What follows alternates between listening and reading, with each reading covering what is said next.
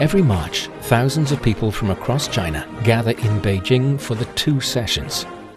The political meetings, usually lasting up to two weeks, see the country's national legislature and top political advisory body come together to discuss legislation and other aspects of state affairs. These people are officially called deputies to the National People's Congress and members of the National Committee of the Chinese People's Political Consultative Conference. Unlike parliamentarians in many other countries, most of these people are not career politicians and don't receive a penny from the public purse for their vital legislative and advisory work. Coming from all walks of life and from each corner of the country, they are farmers, ordinary workers, educators, engineers, scientists, to name just a few. During the two sessions, they represent China's 1.4 billion people as they review the work of the central government, make or revise laws, and lay out policy priorities for the year ahead. But who are they really? And what do they really do for the people of China? In this edition of Footprints, we introduce you to one of them. She's a farmer called Lu Man from eastern China's Jiangsu province. 用自己的实践表明了回乡也能展大业。 my experience has proved that people can achieve something great in small towns and villages away from big cities. I really hope that more and more young people will choose to work and live in rural areas. As long as you dream big and dare to try, we country dwellers can succeed just as well. Stay tuned to find out more.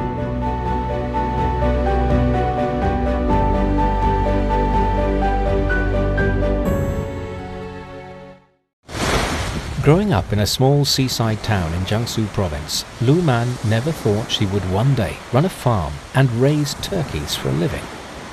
Her fate began to change when she met her then boyfriend at college, Liao Zhengjun, who fell in love with turkeys at a school Thanksgiving event and ended up investing in a turkey farm after graduation. At first, Lu wasn't interested in being part of her boyfriend's poultry raising business. After finishing university, she secured a well paid 9 to 5 office job in a major city. Her parents had high hopes for their only daughter. They wouldn't allow Lu Man to move to the countryside or marry a farmer like Liao, who comes from a low income family from the countryside. The concerns of Lu Man's parents were well grounded. In China, most parents object to their well educated loved ones choosing to work in agriculture and live in the countryside. This sentiment results from the deep rooted concept that farmers live harsh, rustic lives with a lower social status. But the young lovebirds were very much in love. Besides, after seeing photos and videos of her boyfriend attending to the clucking turkeys day in and day out, Lu Man grew curious about the prospects of running a farm.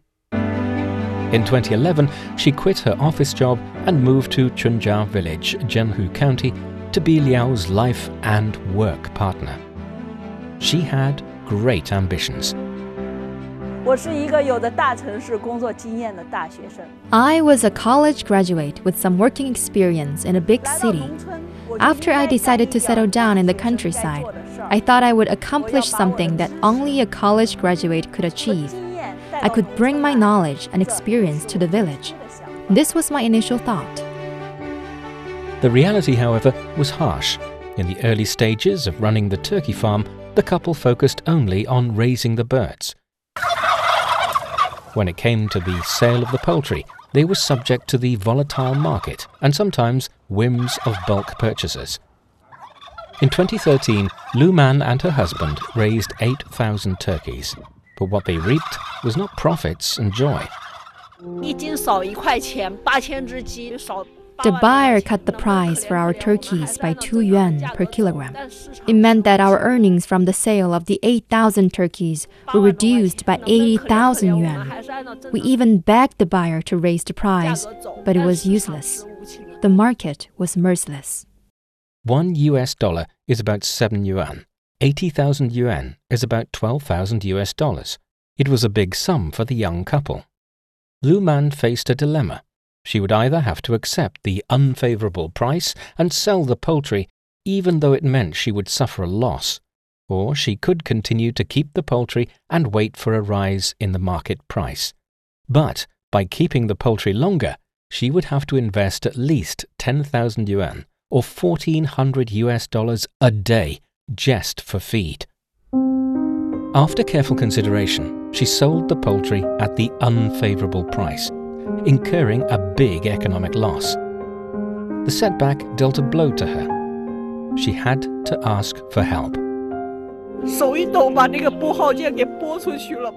I hesitantly pressed the phone number of my mom. I burst into tears when I heard my mom over the phone. She asked whether I needed money. I just cried. At that moment, I felt I was the most useless daughter in the world. The sensitive and proud daughter couldn't bear the embarrassing moment when she, as an adult, asked for money from her aging parents. Out of love for their daughter, Lu Man's parents poured out all they had to support her. Three days after the embarrassing phone call, she received 300,000 yuan from her parents. With this financial support, Lu Man and her husband clung on to their turkey business. They did some deep soul searching and decided to change tactics. We began to be aware that it would be a dead end if we continue to just raise turkeys. The next year, in 2014, the couple built a slaughterhouse and launched an online shop selling processed turkeys directly to the end customers. Their business began to take off. Just on Thanksgiving Day alone that year, they received orders for their turkey products worth 900,000 yuan. Lu Man had a taste of success. More recently, she has expanded her turkey business by investing in restaurants specializing in providing dishes made of turkey. In 2017, her turkey business amounted to an unprecedented 100 million yuan. With her success, Lu Man then began to help her fellow villagers, most of whom fell into low-income groups.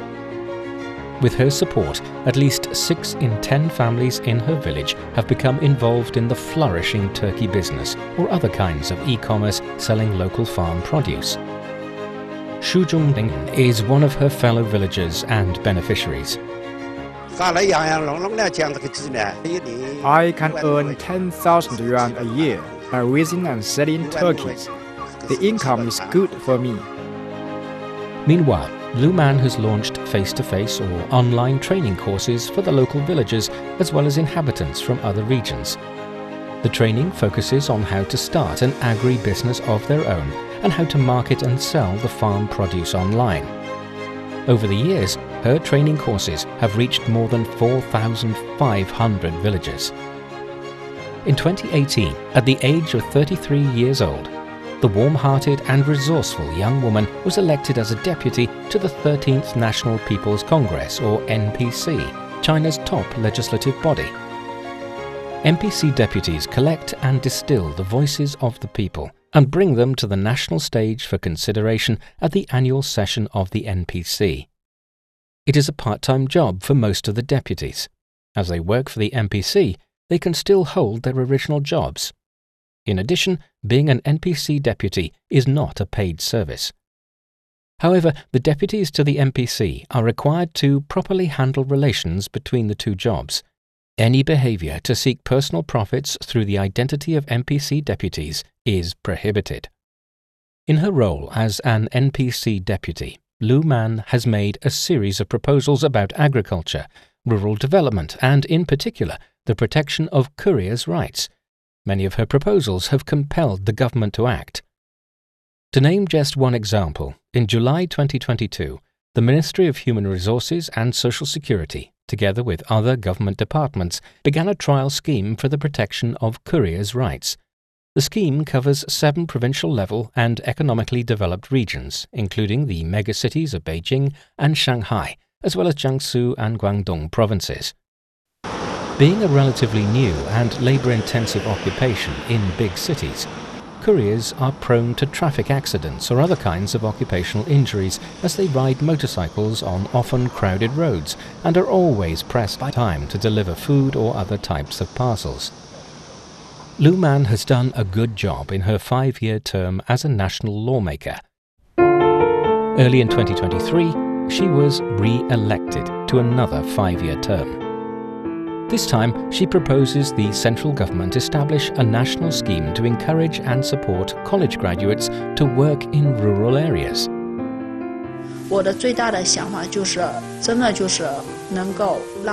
I really hope that more and more young people will choose to work and live in rural areas.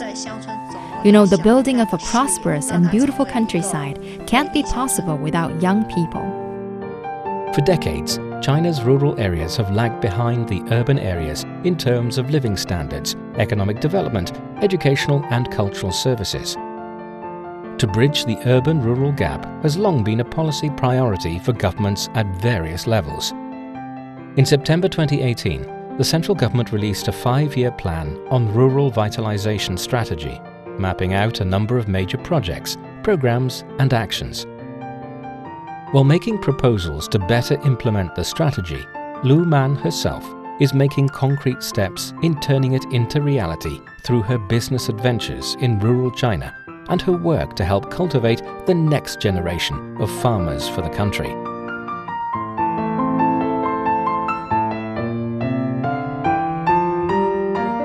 With that, we conclude this edition of Footprints. Thanks for listening. I'm Bob Jones. If you're interested in hearing more about the lives of ordinary people in China, follow us on Apple Podcasts or any of your favorite podcast platforms. Just key in Footprints and you can find more stories anytime, anywhere. We'll see you next time. Bye for now.